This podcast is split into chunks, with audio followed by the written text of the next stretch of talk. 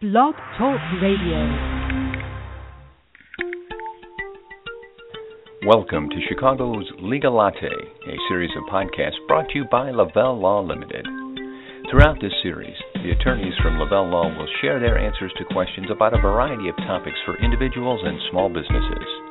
To participate in today's discussion, you can email us at podcast at lavelle law dot com. Uh, some of the conversations we have here on Chicago's Legal Latte focus on matters of law that uh, usually have a long history behind them. Uh, some of the topics are based on legislation and case law that can go back decades in some cases. And then there are topics we discuss which we would not have even thought about discussing when we start, started this series just a couple of years ago. In these instances, um, we're discussing laws which maybe are just being implemented or have not been tested in the courts at all, and uh, are kind of uh, an open area for us as we begin to explore them. And that's what we've got today. Hi, everybody. Uh, this is Jim Mitchell, and, and I don't want to say that I'm unprepared for our conversation, but um, we're going to venture into some new territory, so I'm really anxious to see where this conversation leads today as we discuss social media in schools. Now, part of that topic centers on the right of schools to request passwords to Uh, social media accounts. Helping explain this latest legislation and perhaps give us a look as to what we might expect relative to the implementation of this type of law here in Illinois is attorney Kelly Anderson. Kelly is an associate at Lavelle Law, has been with me in the past on a number of occasions, and always uh, look forward to the conversations. Kelly, welcome back. Nice to talk to you today. You too. Thanks, Jim. So, do these new laws that we're going to talk about today, first of all, do they do they actually provide a definition of what is meant by social media, or is that just somewhat implied? It's it's, it's somewhat implied, but it is really, you know, demanding access to online accounts, whether it's Facebook or any any sort of personal online account. Okay, all right. And we're going to focus on schools today, um, but as, as we kind of venture into that, I'd just sort of like to set a benchmark. Um, is, is this a topic that's already had some traction in the business world as employers tangle with, with the same kind of issue regarding employees' use of these yeah. online services? Absolutely, and and I think that's where, you know, initially legislation has sort of started because um, employers have been demanding social media passwords and obviously trying to regulate um, employees' use of social media in, in the in the workplace. Um, but now schools are also um, sometimes doing this and demanding passwords from their students. Uh, in, in particular, we're seeing athletic departments of universities um, who try to do sort of policing of their athletes' online activities. Uh, sometimes they are asking them to hand over passwords. Sometimes they install special software and apps um, to regulate or monitor their students, or sometimes they are required to even become friends with their coaches on Facebook and other sites. Interesting. Now, if I understand this correctly, and we'll go into some more detail on some of what you described there, th- this is sort of being handled state by state. Um, it, it, and are the yes. descriptions you described from universities, are those some of the things that states are doing right now? Is that how they're approaching it? Some states are, um, yes, they're Some states, the social media access laws are still only covering the employee, the workplace issues. Um, in other states, it's covering both employers and schools, but more specifically in some states, um, and in the majority of them, um, it only covers higher education, not K through twelve. However, Michigan and now Illinois, I think, are the only two states that cover both. So in other words, the laws are starting to regulate um, social media in both higher education and K through twelve. Interesting. Now, so tell me a little bit about Illinois, since uh, that's where you're located. Um, you know, what does their new legislation look like? Yeah, Illinois um, became the second state, actually effective at the beginning of this year, to enact social media privacy legislation that protects personal digital accounts of K through twelve and post-secondary students, and it's called the Right to Privacy um, in the School Setting Act. And under the law, Illinois schools cannot require students to hand over media account passwords unless they are suspected of breaking a school disciplinary law. Um, the law specifically says this section does not apply when a post-secondary school has reasonable cause to believe that a student's account on a social networking website contains evidence that the student has violated a school disciplinary rule or policy. But this is, you know, the the, the schools can't just go in and say, ah, we think we, you know, your, the student has violated something and go and immediately demand um, a password from them. There's a notification requirement in the law that um, requires the schools to first notify students and parents that the school has this kind of authority, but only if they have reasonable cause to believe, um, you know, there's a policy violation. And this policy and notification requirement must be put into their school rules, policies, handbook. So now this law is, you know, really trying to give some guidance to teachers and um, educators as to what their policy should include going forward. And I think it's just been sort of, you know, open-ended at this point as to what schools really can get away with doing. Mm-hmm. Well, you've raised a couple of interesting points that I want to follow up on. Um, now, the first would be um, you, you go with the assumption that um, the, the student has violated a, a school policy of some sort. Um, what what might some of those conditions be? Are we talking about like uh, bullying or cheating on tests, things of that sort?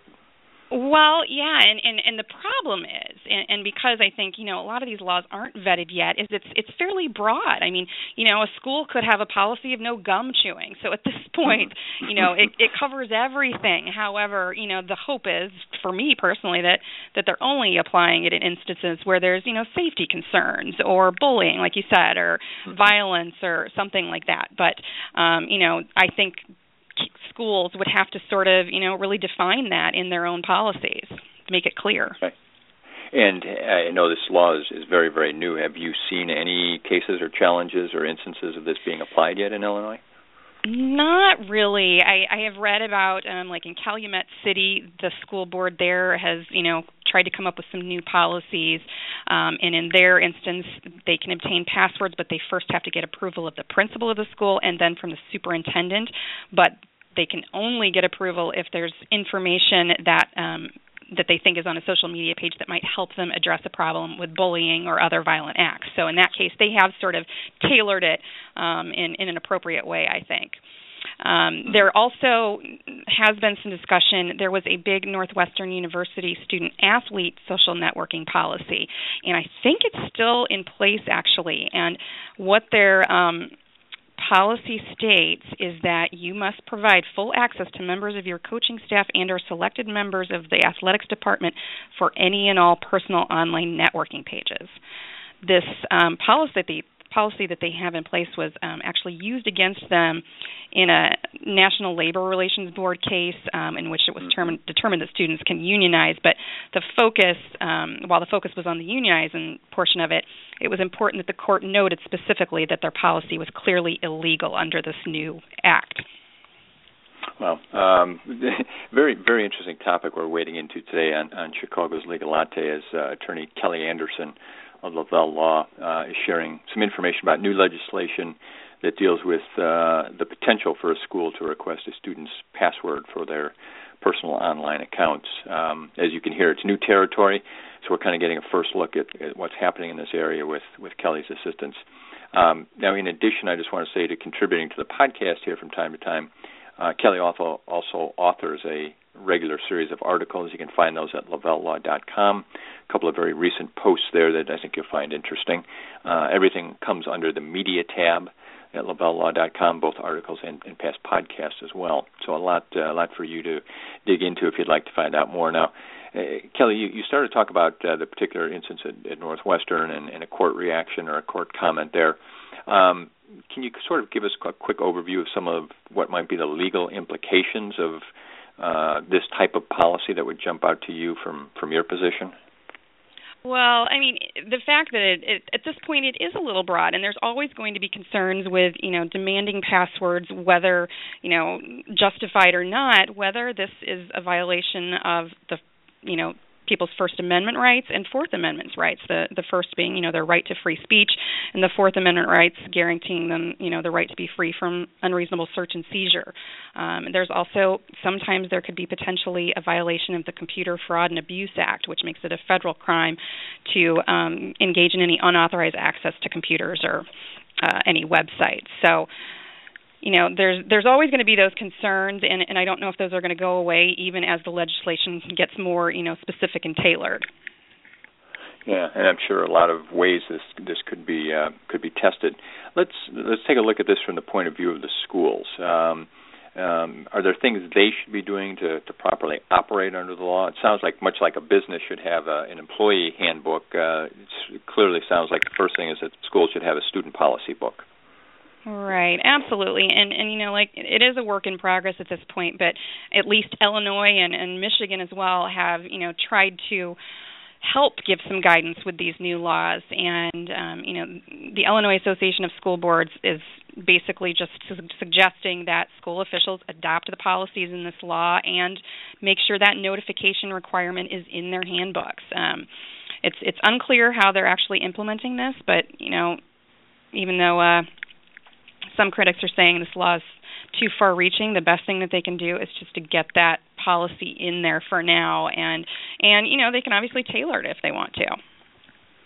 Yeah, and that, as, as you say, I think it's going to evolve over time. Now, it, it's certainly not uh, our objective here to start getting into individuals' lives, but um, certainly we've seen how this can impact people from a business point of view. We were talking about it now from a from a school point of view.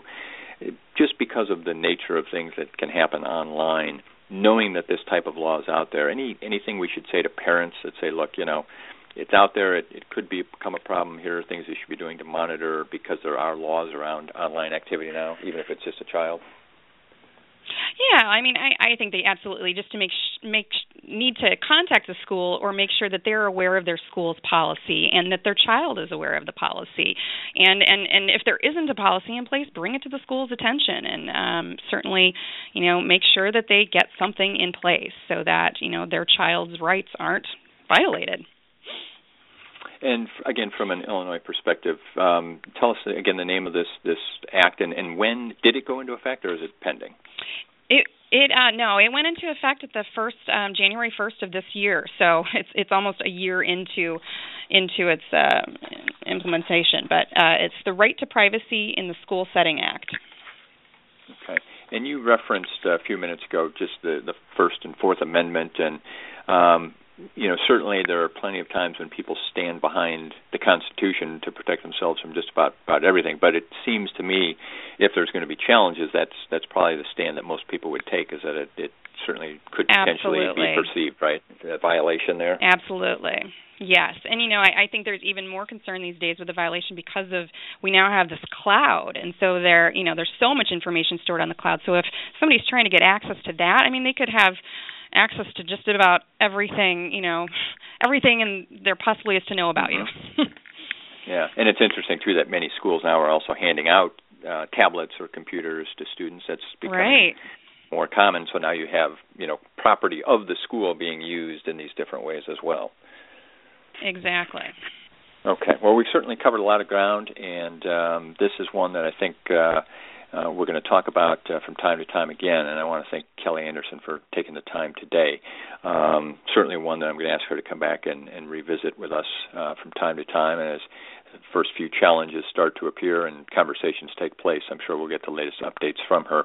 So uh, many thanks to Kelly Anderson for joining us today. If you would like to follow up further with her, uh, you can reach Kelly at uh, eight four seven, eight four seven seven zero five, seven five five five. That's the main number to Lavelle Law, or kanderson at lavelle law dot com. Now, that website, lavelle law dot com, is a source, as I mentioned before, of, of great information, and it also houses all of our past podcasts. If you'd like to learn more about other legal topics, you can download those and uh, listen to them for free at uh, at your convenience, and there are now uh, several hundred in the library, so uh, take advantage of that. Next week, I will welcome back one of my favorite guests. Attorney Jim Voigt will be here. Jim will join me for a discussion on corporate structure, and actually look at the ways to evaluate whether or not your business requires incorporation at all. Uh, Jim's got a great deal of experience in that area, so I uh, hope you can join us. So all the entrepreneurs and uh, people potentially starting a business might be a great conversation for you to listen into. We'll look forward to having you join us for that. Thank you for joining us for this edition of Chicago's Legal Latte. If you have any questions or topics for a future episode, please call Lavelle Law Limited at eight four seven, seven zero five, seven five five five or email us at podcast at lavelle law dot com.